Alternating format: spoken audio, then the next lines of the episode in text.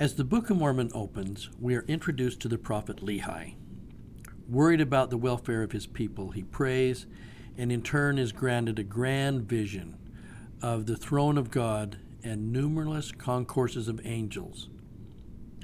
In Hebrew, this experience is called a sod, brought into the council of the gods to be given counsel about what to do and what God intends the further unfurling of God's mysteries. In return, Lehi rejoices for the things that he has seen and heard.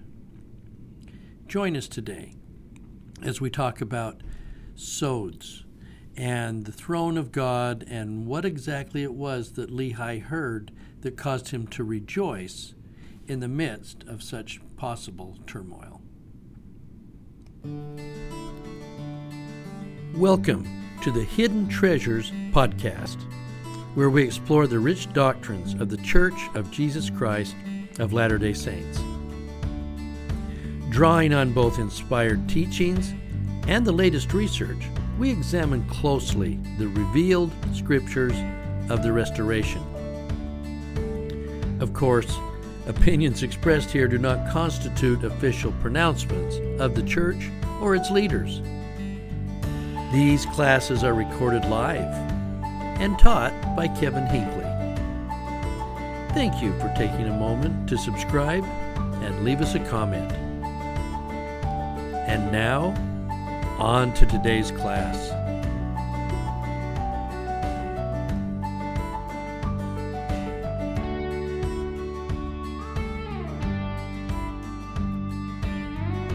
That said, let's let's begin uh, today's class.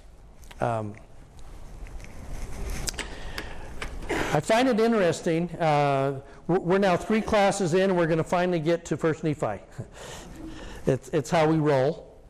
Um, and there's a couple of things that I want to point out as, as we start, as we actually start digging into, uh, into uh, the book itself. One, um, there are a lot of ways to read the Book of Mormon. And one of them, probably the one that has been done most often, is to just uh, try and do it in a week or uh, 90 days or something, and you're just really quickly blowing through. And there's some value in in seeing the whole picture and feeling the spirit as you're pushing to read through that. There's great value in doing that. Uh, there's a cost in, in doing it as well, and that is there, this is great depth that exists in the Book of Mormon. It would be a little bit like going to a great restaurant quickly taking little bites of everything and then moving on, uh, rather than re- really enjoying the full depth that is the Book of Mormon. So that's one of the things that we try and do. And we're going to spend, we're not going to get out of 1 Nephi 1 uh, today, and I'm only going to scratch the surface of the depth uh, that's, that's in the Book of Mormon. Now, one of the things that uh, I find also um, when we start looking at the words, think about, think about what a miracle it is, just the words that we have in the Book of Mormon. In First Nephi, it's first written down, the, the events that are happening there in Jerusalem and then in the wilderness and the trip and stuff like that. It's first written down by Lehi. Lehi writes the whole thing down. Then Nephi is going to come behind it and he's going to say, I'm, I'm going to do an abridgment of my father's writings. So they will have Nephi's abridgment of Lehi's words that he puts on the large plates. Then what's going to happen is almost as, like 40 years later, the Lord's going to say, I need you to write down the, put things on the small plates. So he's going to write stuff again and, and he will write a second version, Nephi will, of these events. Then, 400 years later, no, 1,000 years later, uh, Mormon is going to abridge the whole thing. And he, Mormon will write his own words about all of this event. So these, this part will be contained in what was then called the Book of Lehi. Then what happens? Martin Harris, lost 116 pages, and Joseph will then go back and, and uh, translate uh, through Revelation, and he'll go back and plug in the small plates. Now, all of that then says, and then Joseph doesn't necessarily use the plates in the way that we would picture that he would use the plates. Now he's got the plate sitting on the table covered in a handkerchief, and he's got his seer stone, and it's sitting in a hat so he can block out the ambient light. So he's looking inside a hat and reading to Oliver Cowdery the words that are coming across the stone. And the plates are sitting there. So all of the ways in which the, the plates needed to be there in some way that we don't understand, but it went through a number of iterations to make sure they got it right. Now, so one more, one more layer to this then. Let me put it.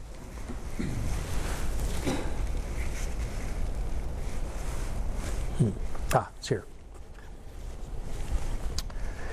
So, what language were the plates written in?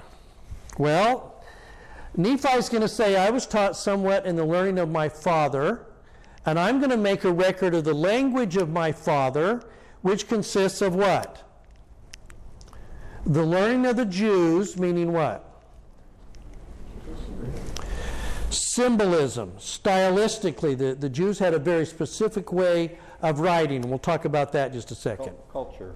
Yeah, and then it's based on their culture and uh, their context of what they understood how they expressed their words. Okay? So then we're going to get that. And, but the language of these plates, the language of the large plates, and probably the small plates, was what? Egyptian. Egyptian. They were Egyptian. Now, um, Mormon is going to say, We have written this record according to our knowledge in characters which are called by among us. So, a thousand years later, they're going to have changed it to Reformed Egyptian, being handed down and altered by us. And if our plates had been sufficiently large, large, we would have written in Hebrew. But Hebrew has also been altered by us. And if we could have written in Hebrew, we would have, and then we wouldn't have had any imperfections. But what we had was Egyptian because you can get one small character that means a lot of things and you can do it more efficiently. So, also, none other people knoweth our language. So that means that every prophet, Alma, Helaman, had to know whatever language they were speaking, the written language, and then they had to know the written, they had to, the written language of the plates. Because nobody in, in that area is going to be speaking Egyptian. But if you're going to be brought up like Moroni to one day take possession of the plates, you're going to have to get the plate language as well as your own written language, as well as your own spoken language. Does that sort of make sense? It's kind of a complex thing. So the fact that we get it, and then the whole thing's got to come through Joseph Smith's head as it is revealed to him about what is actually on the plates. Does that mean that each of the writers had to be taught?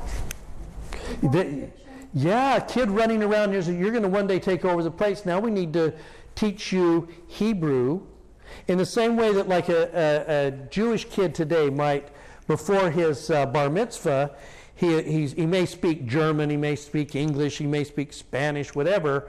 Now he's got to be taught Hebrew so that on his, the day of his bar mitzvah, they can give him a section of Hebrew and he can read it and he can write it. I can certainly imagine that the degradation uh, that happened probably over time so that the only person that could translate it would be Heavenly Father. That's right. That, she says over time is just this degradation of all that. So, so when when uh, Mormon or when Moroni is saying, "Wow, there are imperfections in the record," and I sure hope we don't get blasted for this by the Gentiles. Uh, there are imperfections in the records, and that's why it was going to take inspired prophetic understanding of the Book of Mormon, and ultimately a pearl of great price in Doctrine and Covenants to help clarify what finally did come to us through the Book of Mormon. Yeah. So the imperfections, though, in the record uh, that were caused by the Hebrew, lack of Hebrew, those would have all been compensated for by the fact that the book was translated through a catalytic manner rather than through a, a literal manner. Yeah, and in other words, if the, the, the, so many people in the church got led astray by a very simple attempt by the church to show to primary kids a picture showing the translation. And there's, there's Joseph with his finger on the plates, and Oliver with nothing in between he and Oliver. And Joseph is going, I, Nephi, and Oliver's going, I, Nephi. You know, we get that primary picture that conveyed the idea was incredibly inaccurate. And so when the idea of the head and the hat came up, they're like, what? The church changed. Well, no, we've always known it was a head and hat. It's just that we had that primary picture that we came to love. Okay? All right, so nobody knows our language now. So, d- just to give you an idea of some of the learning of the Jews, the style of the Jews, Nephi is going to then say, um, I, Nephi, having been born of goodly parents. Uh, by the way, we had uh, for state conference, we had uh, Elder Lynn Robbins here, and he is, and and you, you, may not know it, but when you when you're looking at the church app and you're doing the scriptures, and you underline something in the scriptures, that's recorded. The church knows what scriptures are being underlined. So, so he's able because he sits on the scripture board he was able to say, let me tell you what the most uh, read, most underlined scriptures are consistently. And year in and year out, what scripture is, you know, you've looked over the last 20 years, this First Nephi 1 1 is probably the most popular, but not always. A number of years, what did he say one was? Moses 139, I think was last year or two years ago. And the other one before that was Second Nephi 30 and Helaman 5:12. We we believe in Christ. We teach our say, but consistently you got to say First Nephi 1:1 will always be probably in the top three or four. I guess it'd be interesting if they also separated that out so that uh, when they get uh, the same scripture underlined 650 times on the same hour, that those aren't counted at, in the same way because obviously someone giving a lecture or something like that told people, hey, here's a scripture you guys should. You, you should mark this down. Well, well that back, some of those scriptures were also the themes for the young women. Yes, yeah, it's being used somewhere in the church. Well, then the other one too is that if I'm going to underline 1 Nephi 1:1, I won't do it again. Right, that's what he said. He would... so, so the same person isn't underlining the same thing over and over. So uh, it is interesting, though, that you watch these, these prominent themes show up uh, in the Book of Mormon. Now, now watch how the, the, learning of the Jews shows up in 1 Nephi 1.1. Uh, I, Nephi, having been born of goodly parents. This is wordplay. Do you know what Nephi means in Egyptian? Good.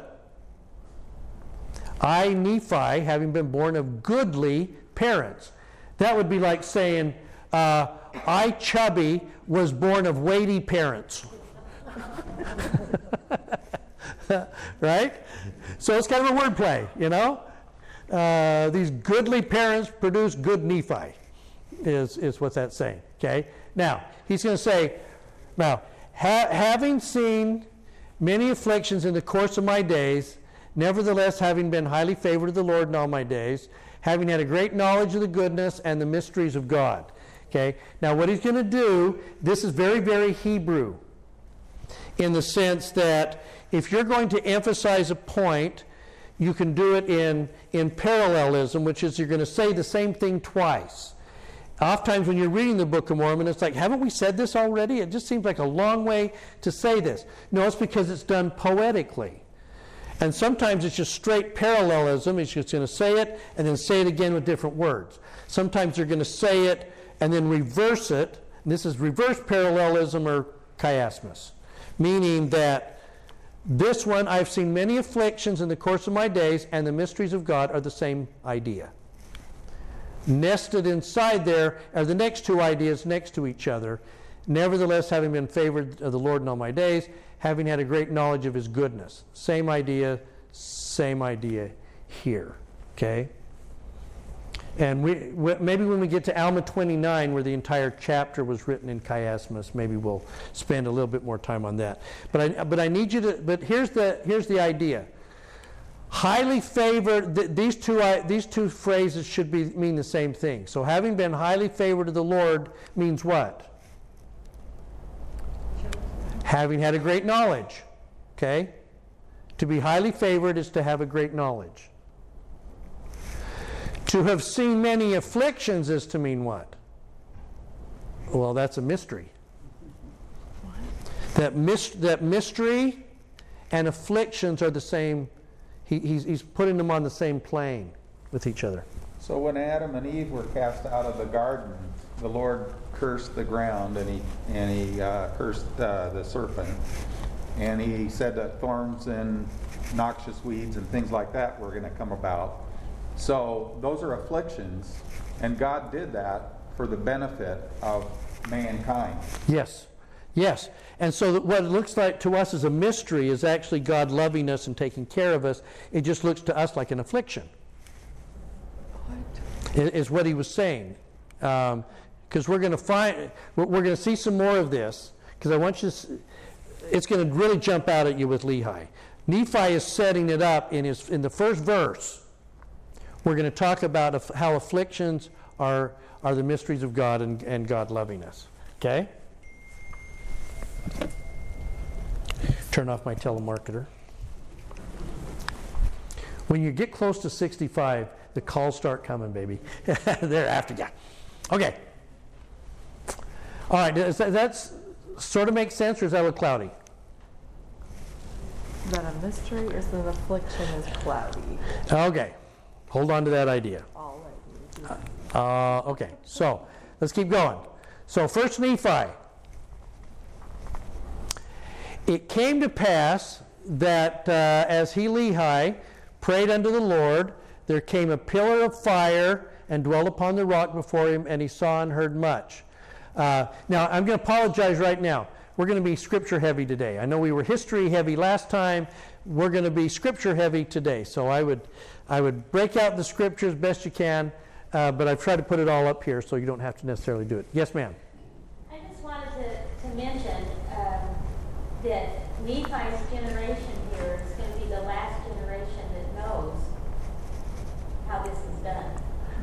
Yeah, that's true. The way that the, the way that we, uh, The, the, the way the Hebrew writing and things like that. Yeah, that's why when we get to, especially like when you start with in Mosiah, because she's just saying this is the last generation, because Jacob isn't even going to be born yet when they leave Jerusalem, so it's really going to be Nephi and Lehi that have this knowledge. When we get to Mosiah, and it really is the abridgment of Mormon, now all of the a lot of the Hebraic kind of things is gone, and but they've got to still know they've still got to know uh, Egyptian, but they're going to write it more in their language. Okay, so Lehi then is going to, he's praying unto the Lord. He sees the things going on. There are pre, uh, prophets that are preaching. He sees a pillar of fire and dwelled upon a rock, and he saw and heard much because of the things that he saw. He did quake and tremble. It scared him. He's scared about what's going to happen to Jerusalem. And by the way, anybody living there in Jerusalem, as we were talking about last time, it's not hard to see, you know, that there's problems. Because at the time that he's writing, remember, the Assyrians have already dropped in um, and they've captured the, the 10 tribes. They've taken them, they're gone. And they're parked up here while they're infighting in their leadership. They're parked and they're, and they're going to go down now into Judah. Then they get conquered by the Babylonians before they can do it. So the Babylonians are cut. Somebody's going to conquer Jerusalem soon. Don't know if it's the Babylonians or the Assyrians. Israel is already gone. Judah's next. So, yeah, they know bad stuff is coming. How do you keep from being conquered? How do you make sure you don't get steamrolled by these bullies on the block? Because matter much you may think about yourself, you're in trouble. Yeah. Why were they always people trying to conquer them? Because that's what you did.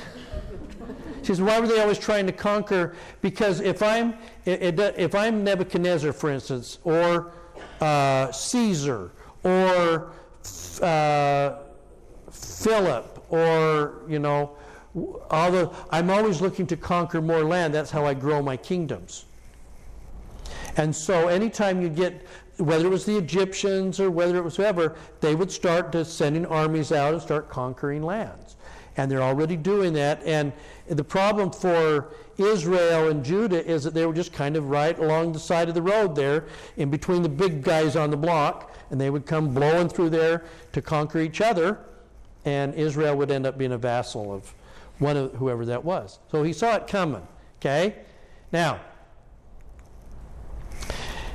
he then, sometimes we don't realize, then he's going to have a vision. Where's his vision going to be? Wow. He, he, he wakes up from this one. It came to pass that he then returns home to his own house in Jerusalem. And he cast himself upon his bed, being overcome with the Spirit and the things that he had seen. Now, let me ask you something. Um, if this is if this is the plates, and and space is really limited, why would you take time to try and say something about exactly where he was when he got the vision? Couldn't you have just truncated this and said he saw a vision, pillar of fire came down, then he saw God, and all those kind of things? Why is he going to take the time to say, hey, he came home and cast himself upon his bed? A little odd, isn't it? If you're reading straight through, you'll go right by this. If you'll stop and go, is there some other places in which bed is described? Then you'll catch it. Okay? So if you look it up, and remember, who was the scriptures for uh, Israel at that time? It's whatever scrolls they had, whatever scrolls they had access to. We don't know how much they had. We don't know everything that was on the brass plates. But if they did have scriptures, what, what would they be reading? Well, we don't know how much of the first five books they had, and it might, but uh, you would think it might be some of those. Psalms, and maybe Isaiah, depending on how much of Isaiah is available. The Essenes out in Qumran were really trying to make copies of, of Isaiah. But we look at Proverbs and Psalms as these are nice poems. You ask Paul who they are, and the Psalms were, were prophetic. To Paul, the Psalms were prophetic. And they were to these guys as well. So, isn't it interesting that if we're going to talk about Nephi is going to have this great, or Lehi is going to have this great vision on his bed, Psalm 4:1. Hear me when I call. Okay? Uh, th- that, that harkens back, probably information you don't really want to know. Uh, that's, that is, harkens back to what we call the Shema, the Shema. It's the, it's the daily prayer. Uh, Shema Israel, Shema Adonai, Adonai Ahad, which is, Hear me, O God, thou art one God. Okay? That hear me is huge. Hear me when I call, O God of my righteousness. Thou hast enlarged me when I was in distress. What's Lehi doing? He's in distress. He's worried. I, thou hast enlarged me when I was in distress. Have mercy, hear my prayer. Uh, Shema, uh, Israel. Okay? But know that the Lord hath set him apart that is godly unto himself. The Lord will hear when I call unto him. Stand in awe and sin not. Commune with, with your own heart where? Upon your bed. That would mean something to Nephi, and I think it would mean something to Lehi. That that's where these great visions can come, is on your bed. Yeah. Well, it also said when you look up overcome, that when you're overcome by a vision, you're tired or you're worn out, your, your body is just like been through this, Yeah. And you lay down. And you lay down to try and recover. Right. J- J- Joseph Smith said after the, the first vision that he was, it, he, he thinks he laid there for many hours. Mm-hmm. He was just exhausted. Right, that's what this overcome. Yeah, right? So that makes sense. So in, in the first two verses up there, one and three, I guess, it mentions for the Lord to hear you three times. Oh, it does, doesn't it? I, I- I'm just trying I- to think, where was I when I? Yeah, what exactly would that three time thing? Yeah, exactly, exactly. Offer your sacrifices of righteousness and put your trust in the Lord. So the, the idea of being on the bed means this is where you may go because what you're you're being overcome, but also this is where great visions are going to happen. Okay? All right. Questions on that so far? All right. And thus being overcome with the Spirit, he was carried away in a vision, even that he saw the heavens open. What does he see? He thought he saw God sitting upon his throne, surrounded with numerous concourses of angels in their attitude of singing and praising their God. Wow. That's quite a, that's quite a vision. Is that unique to Lehi? No. Specifically, this, this throne of God surrounded by numerous concourse angels, this is a very well known idea. And when you start looking at it, Jeremiah uh, is going to say, For who has stood in the counsel of the Lord? This, ha, and this is counsel, and you need to understand counsel both ways. Counsel, receiving counsel. This is counsel like a quorum of the twelve council. This is a council, a high council. Okay? For who hath stood in the counsel of the Lord and hath perceived and heard his word? Who hath marked his word and heard it? Okay, Amos. Here's how we know about this. This one we quote as missionaries, right? For surely the Lord God will do nothing except he reveal his secret unto his servants, the prophet. That word secret that Amos uses is, is not just he's telling, he's telling, he's whispering private things. The word secret is sod. The, the, the word is sod, uh, and, and it means specifically what, what we're talking about here. I'll, I'll give you a better idea. Sod is a company of persons, implication, intimacy, consultation, council, uh, assembly. It's, it's, it, you're being, picture for instance, that if you were struggling with something and the Lord said, you know what, let me show you something. And you got taken to Salt Lake and you got to sit in on a, a meeting of the Quorum of the Twelve. Now, if you're sitting in that meeting of the Quorum of the Twelve, you would not just know the answer, what they're going to do to solve a problem, but what else would you know? What the problem was. What the problem was, what they saw as the problem, the thinking behind how we're going to solve it, How it feels how it feels. So it's not just give me the bottom line. This is let you listen to the deliberations of how we got to solve that problem. That's what a sod is. It's the counsel of God, counsel both ways. Does that make sense? So is, this is significant that Lehi, who's struggling about what's going to happen to his family and to his people and to his city and to Israel and Judah at large, he's being brought into the counsel, the sod of God, to find out how God's going to solve this problem. So this is really huge. And that word sod is all over the Old Testament in specific places. Uh, In Jeremiah 18, it says, "Who hath marked his word?" I'm Yeah. Does mark his word mean that he wrote it down, or would it today mean that we underline the scripture? I think that'd be a good way of putting it. Yeah, he's going to mark it so that we're going to, you're going to remember it. You, you underline something so that you'll go back and your eyes will see it. Um, we're going to talk about another mark in a second. Okay? All right.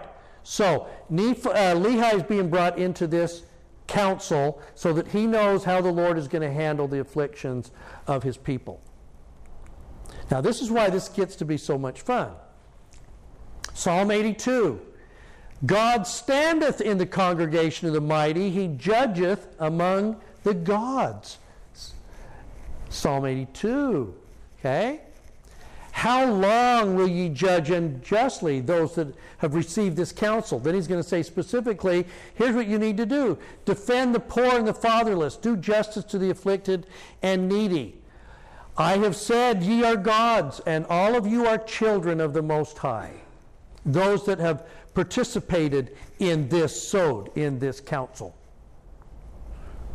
Okay, now, put your seatbelts on, just a sec, you don't, so you don't get kind of completely blown away by this. Um, one of the things that uh, when uh, uh, Dr. Margaret Barker did some translation of all of this, uh, she did she did her translation of of uh, Jacob or of Psalm 82, uh, and and BYU professor Andrew Skinner. uh, Margaret is uh, Methodist, Church of England. She's Church, Church of England. Episcopalian. Episcopalian, yes. So somewhere in between Methodist and Church of England gets us Episcopalian. Yes, she's Episcopalian. So this is so this is a this is a non-member's translation of Psalm 82. But BYU professor said, yeah, yes, ma'am. If they want to see her, she's on the video Temples Through Time, that's like six minutes. The Elder Bednar starts. Yeah, Came out a couple of years ago, and then, and then she's on that. video. we kind of like Margaret Barker. Okay, your seatbelts on. Here's how she translates this. Elohim has taken his place in the council of El. In the midst of Elohim, he gives judgment. You are all Elohim and the sons of El, the Most High. Whoa. How's that for a little depth? Elohim is a plural. El is God. Elohim, in, in most cases, him is a, is a plural ending that you put on something. So uh, if, I might say to you, uh, hello, my friend, uh, uh, shalom tal- talmid, you, my friend. Shalom, talmid. If, if all of you is a friend, shalom talmidim, meaning friend. I have lots of friends. Okay, it's plural. Okay, so he says, "You are all godlike and sons of El, the Most High, who are going to participate in this congregation, participate in the Sod, and learn the counsels of God by sitting in the counsels of God." Okay. Josiah missed some scriptures. Yeah, Jo- well, hold on to Josiah. We're going right to Josiah. You're thinking in the right direction. Okay? He missed them. I know. He didn't throw them out. No, they would have. One of the nice things about Psalms and Isaiah and stuff like that, because they're in symbolism, it's a little harder to eliminate them. There you go. You just they kind of slide by some of the editors that, that might be trying to take out the plain and precious stuff. Okay. Uh, you are all Elohim and the sons of El. Okay, and so in that moment, Lehi is finding out that he is also one of the sons of El, uh, and he's he's learning the uh, the mind of God, not just the directions or commandment of God. Okay, that that becomes really important. Okay, I remember sitting. Uh, and, and President, you, you'd understand this. You know, sitting in high council and listen, and trying, the stake is trying to make a decision about what to do about a certain problem. And we had the whole discussion. And then it kind of goes round and round. And finally, then, stake president makes a decision. Here's now what we're going to do to solve this problem. Well, it's helpful to not just know the final decision, but to also know the discussion and the background and the context that went into that. Now you're more able to defend it and understand it and, uh, and be able to endorse the final decision. Okay? Kevin, if Elohim is plural in the first line, why doesn't it say Elohim has taken their place in the council? Yeah, it, it's a little bit awkward, isn't it? I, I'm, I'm not quite sure. Uh, so, so, in a sense, you would think it'd be Elohim has taken their place in the Council of El, but I think also Elohim, we've tended to call him th- by that name, even though it can work as plural, work as singular. But yeah, it's, I was a little confused by that too, Jim. Uh, okay, enough on that. All right. So, along with that, so he's going to go into the sod, and and what happens in that sod? He's going to see God. He sees twelve, and what do the twelve do? Ah. They came down and went forth upon the face of the earth, and the first came, kind of the head of the council, stood before my father and gave unto him a what? A book. Okay? Oh, well, it'd be helpful to have the book. Okay? Maybe it's like the minutes of the meeting. um, gave unto him a book and bade him that he should read.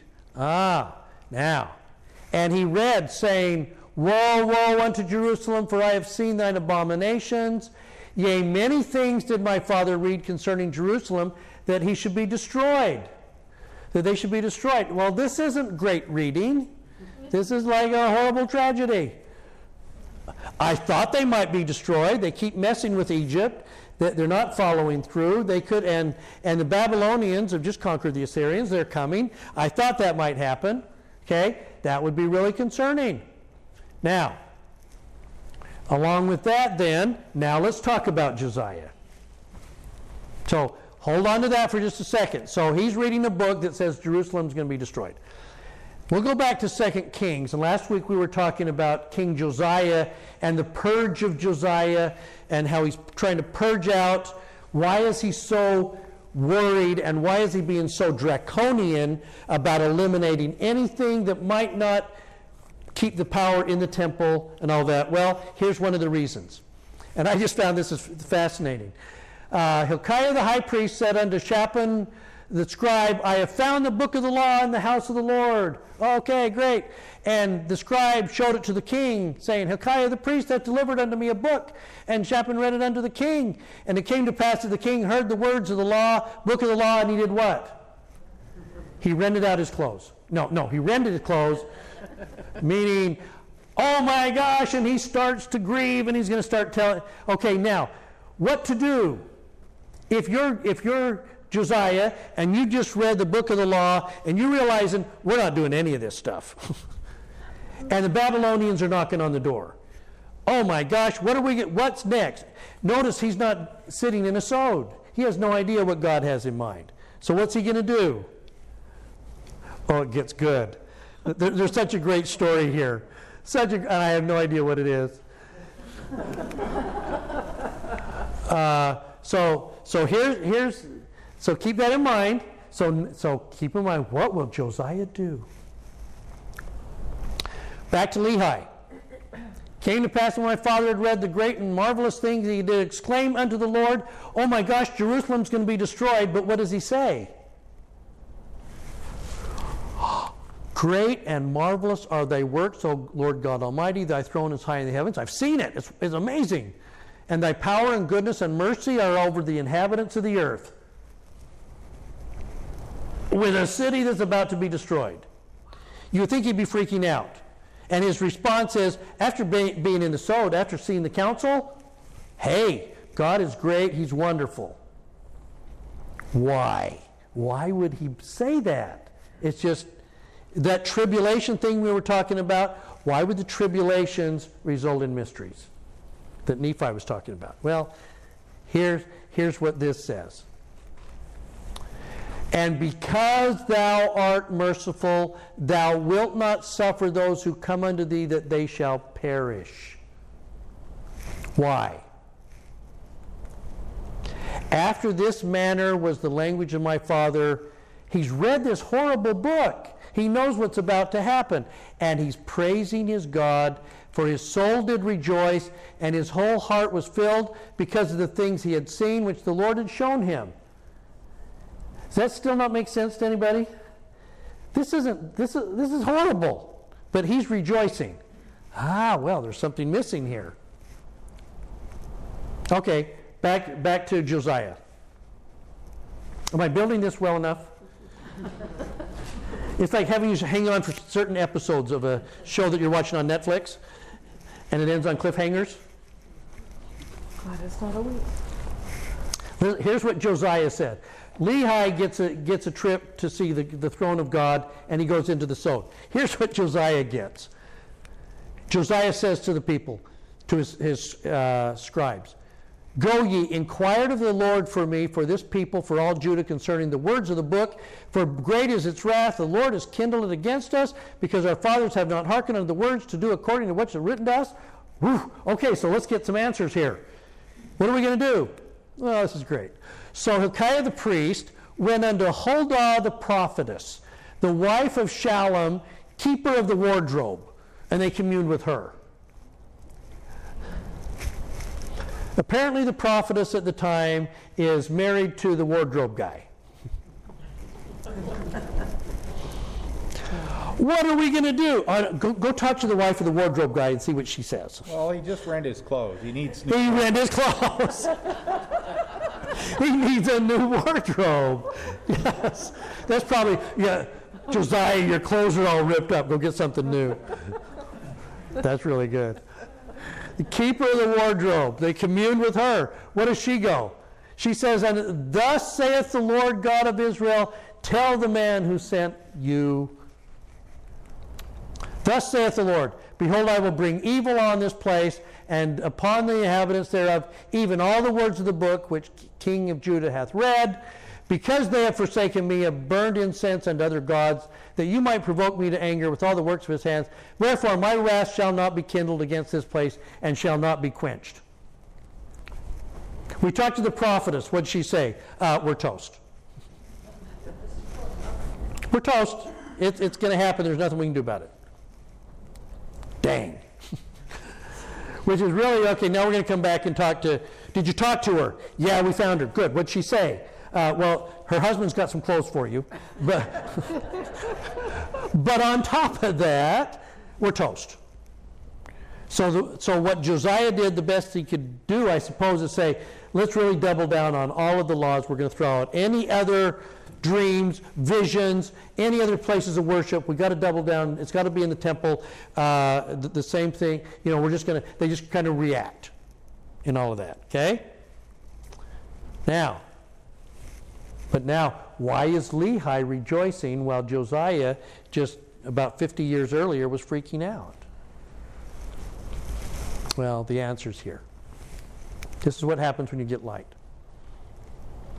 It came to pass that the Jews, when he went out to preach, they did mock him because of the things which he had testified, for he truly testified of their wickedness and their abominations. He testified that the things which he saw and heard, also the things which he read in the book. Now, let me pause for just a second. Have we ever, those of us here, have you ever sat in a sod? Where did you sit in a sod, Elaine? Recently, in my own home. Well, it could be in your home, but the the sod, the the, the, the Council meeting, a ward conference. keep going. Where, where God has been there, you see God on his throne, and we're all there. We were all there. Pre-existing. The pre-existence was the ultimate sod that started the, the whole process. We have all sat in this council of God and seen God on his throne and heard the discussion. What should we do that these can become like us so they can become one of us? What can we do? Oh, well, we're going to create an earth. We're going to create, oh, okay, that'll work. And then what happens if we fall? Because we got, we're going to have to have blindness so that we actually going to struggle and learn and grow. What are we going to do?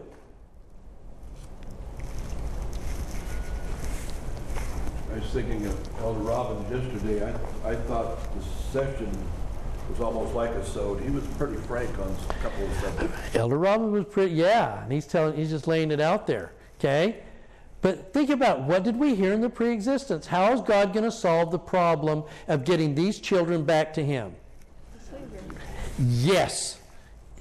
Manif- so what does he say to them? He manifested plainly of the coming of a Messiah and the redemption of the world. No matter how bad the tribulation